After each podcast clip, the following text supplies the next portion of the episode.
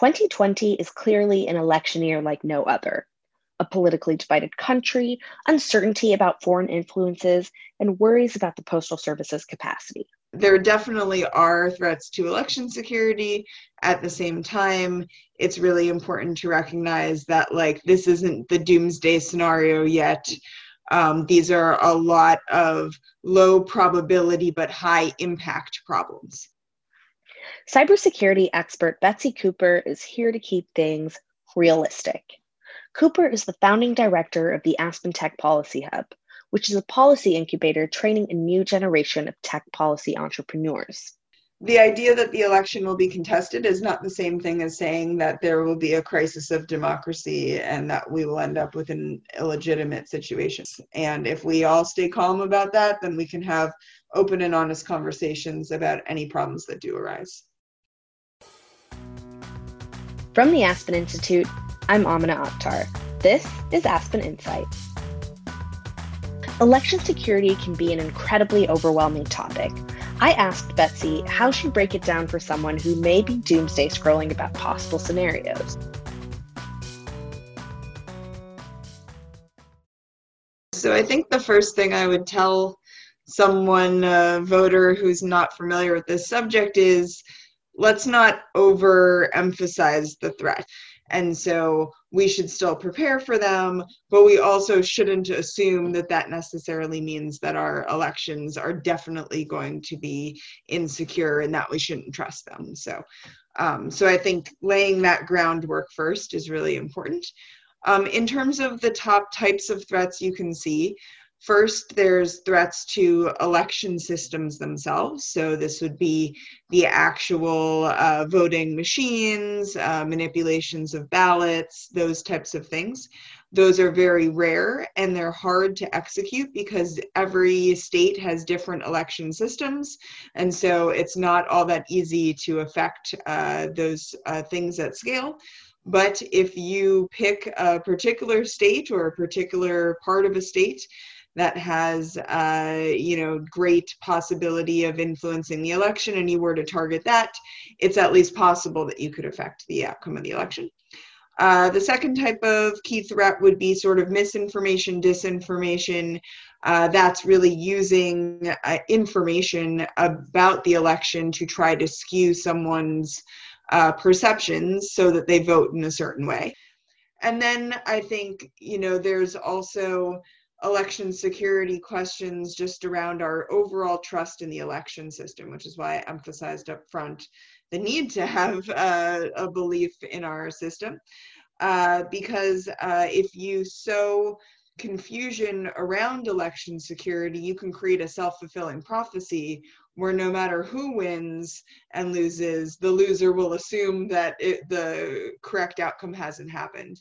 And so that could lead to court cases, that can lead to all sorts of uh, negative outcomes as well. So I think those are the three biggest buckets that I would point to. The president said that mail in voting gives way to voter fraud. What do you think of that? The most important thing to remember is that when you mail in ballots, they're all individually mailed and very hard to individually manipulate. So uh, try to imagine a single ballot that's running through the mail system and try to imagine yourself. How would you get that ballot open change the results on it seal it back up? Like it's really hard right um, now try to imagine that you have to do that at scale because of course generally unless you know it's a really strange election one vote isn't going to matter. It's going to be thousands or ten thousands of votes. So so on its face the idea that mail-in ballots are particularly insecure just doesn't ring true to me. You in order to affect the election you need to be able to affect it at scale and it is very hard at scale to affect mail-in ballots now does that mean that every single mail-in ballot uh, is accurate no um, does it mean that there can't be problems. For instance, if people are convinced that, as the president indicated, maybe they're worried that their mail in ballot didn't count and so they go to try to vote again, that can create issues where you have double voting, for instance. But uh, at scale, it's really hard to imagine mail in ballots being the source of significant amounts of fraud. And even if there were occasional issues, that that would be likely to tip the results of the overall US presidential election. There's a lot of vote a month early, get your ballots in, who knows what's going to happen to the USPS. How stressed and how fearful should we actually be compared to all the sort of talk that's going on right now online about getting your vote in early? Here's what I would say if you're a voter. Um, I think it's perfectly fine to use a mail in ballot. I think you need to send it early um, in order to make sure that it gets to the right place at the right time if you have a Dropbox, use a Dropbox. Um, I think that those are incredibly secure, uh, very hard to manipulate. They collect the ballots really frequently, and it has the benefit that allows the election officials to count over time if the state allows it. So that's really helpful. Um, and so I would just focus on, you know, thinking about your ballot as a child that you're trying to take care of, and you take precautions to get it where it needs to go and then I wouldn't worry too much about it. You know, it's going to grow up and uh, and do what it needs to do for our democracy. So I uh, I would be cautious, but I wouldn't be the obsessive parent when it comes to the ballot delivery. Policy wise, is there anything Congress could pass that will make a difference for uh, voting in, say, all 50 states? So uh, I believe constitutionally the election process is left to the states. So it's very hard for the federal government to get involved. The Department of Homeland Security has done some work to try to improve election security, setting standards, providing resources, things like that. Um, and so it's not to say that executive agencies can't do anything, but um, I don't see Congress getting deeply involved in these questions precisely because uh, anything that they would do could affect the, their elections as well. And so there's a bit of a possible conflict of interest problem. Um, that's what makes policy in this space so hard, but I actually want to emphasize that that can be a benefit too. So I think if we standardized election processes across the United States, on the one hand, maybe you would be able to strengthen some of the weaknesses in some states that I was pointing to a second ago. But you also would then create one set of procedures that adversaries could look to try to manipulate. And so, if everyone used the same voting system, it might enable uh, folks to concentrate on finding a vulnerability in that single system and then execute it at scale. So, in some ways, the disaggregation of the US system is actually one of the things that's best protecting us. Uh, so, uh, one of those unintended consequences, I guess you couldn't have imagined. Do you have any examples of states you think are doing the best job of getting ready for the election and maybe states who aren't doing as good of a job. So the states that are most problematic in this space are ones that have electronic voting systems without paper backups. So let's break that down for a second. So first, an electronic voting system is basically a computer that's counting your vote. So you go in, you use some form of a computer, it tabulates your vote and sends it off uh, to a particular place and that can help process electoral results faster than paper ballots, for instance. Um, and it's not subject to some of the issues that we saw in the 2000 election, like hanging chads or you know uh, whether or not you filled out a bubble a particular way. So it has some advantages. The problem comes when you try to verify the results of uh, those electronic ballots. So for imagine you go into the voting booth and you vote for John Smith.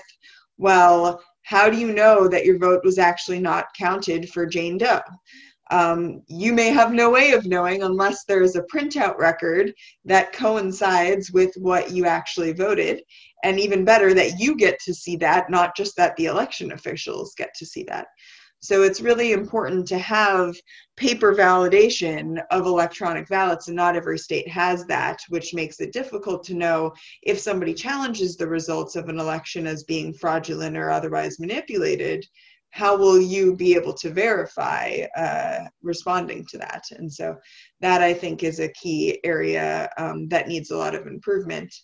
I also think that most election officials still believe that paper is the safest form of uh, of balloting, and so the states that don't have any form of paper, uh, those are the ones that I would be most concerned about. What foreign security threats are we currently seeing take shape, and how are they similar or different from 2016 and 2018 elections? Uh, what I'm hearing, and of course, you know, I'm not in the intelligence agencies, so all I have is the public information that we all have. Uh, the same countries that are interested in the results of our election are interested again. Uh, obviously, there's been a lot of reporting that Russia has been deeply involved in uh, pushing forward, uh, you know, misinformation, and you know, there's indications that they're interested in changing the results of the election unclear whether they have the ability to actually uh, have that effect. Um, China is an increasingly interested actor. Um, a little bit more mixed as to what outcome they actually want. You know, one of the things that's most important here is that sometimes it's not clear that the actors are actively seeking a particular outcome so much as they are seeking to thread chaos throughout the process.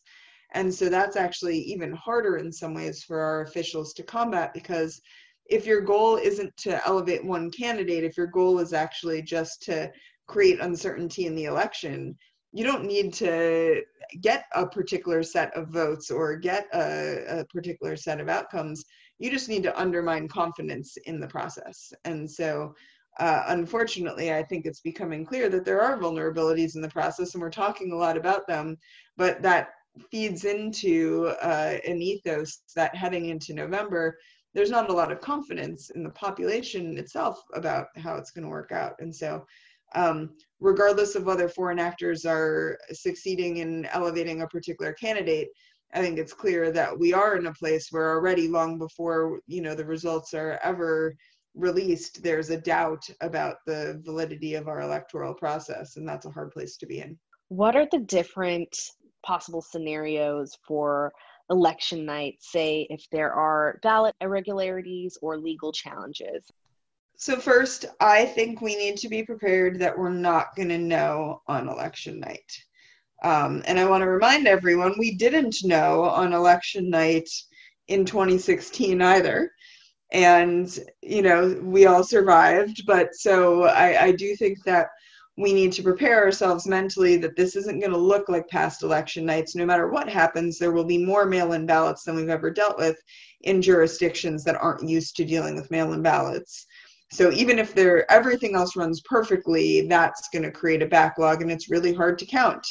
Uh, you know, ballots delivered by paper at scale. So like, let's just assume that we're not going to have the immediate results that we're looking for.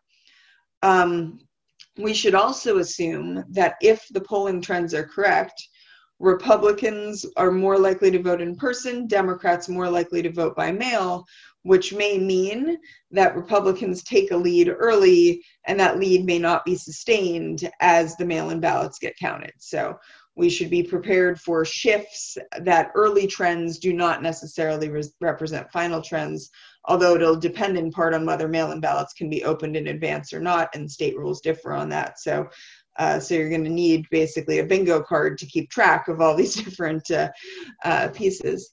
Um, I am of the opinion that there will likely be a legal challenge either way, that both sides are prepping uh, for the possibility that there will be a very tight race. And so, unless it is disproportionately clear for one candidate or the other, I think we'll expect legal challenges. I don't think that those will be filed immediately. Uh, so, again, I think we're in it for the long haul. So, I think we should see this as an election season, not as an election night, and expect that uh, there will be twists and turns along the way, not dissimilar to what happened with Bush v. Gore in 20 uh, in 2000. So, as somebody who's immersed in this topic and um, just the current news that comes out with it every day how do you stay calm how do you not let the stress get to you i would focus on your own state and your own ballot doesn't really matter what happens in other states. What matters is that your ballot gets where it needs to go and that it's counted correctly. So making sure you understand the rules. Um, does your mail-in ballot need to arrive by a certain date, and if so, when? Have you received it on time? You know, um, where is your polling place, and do you know where to go uh, on election day? Do you have early voting available to you in your state? Um, some states do, and that can be a great way to make sure your ballot gets counted in person. Make sure to prepare for the COVID effects of all these things. You know, bring your mask, make sure that you have water so that you can stay cool if you have to stand in a long line. Like these are all aspects of the process. Um, and then I would just focus on the fact that, you know, we have the strongest democracy in the world and that we've dealt with a lot of crises over our history. And so while this may feel like a pivotal moment. Uh, I also think that it's a moment in which our strengths should come forward as much as our weaknesses. And so, uh, so I guess I, I don't have too much trouble sleeping at night, at least not for that reason. Um, I, I just hope that we can stay realistic about the low likelihood of uh, the worst case effects. And if we all stay calm about that, then we can have open and honest conversations about any problems that do arise. Is there anything you'd like to add that I might have missed? We don't need to assume that the system is set in stone. And I think if there's one thing that I can encourage the listening body to do, it's you, you, may not be able to fix this election, but if you're unhappy with the way this works, then get involved in policy and make a statement to change for the future. So if you think that it's unfair that your state doesn't have paper backups to the electronic voting records, then say something. Write a letter to the appropriate state representatives. Uh, learn how to get involved in public commentary about these things. Write an op ed, publish something on the internet, tweet. Do something about it. Don't just sit there and uh, accept that this is the way things have to be. To learn more about the Aspen Tech Policy Hub, Follow at Aspen Policy Hub on Twitter. Thank you to my colleagues who made this episode possible Christina Ciccone, the Aspen Tech Policy Hub, Betsy Cooper, and Betsy Cooper's firstborn child. Just a day after she conducted this interview, Cooper gave birth to a beautiful, healthy baby. Subscribe to us on your favorite podcast app and follow at Aspen Institute on Twitter and Instagram to stay up to date with our work. Thanks for listening.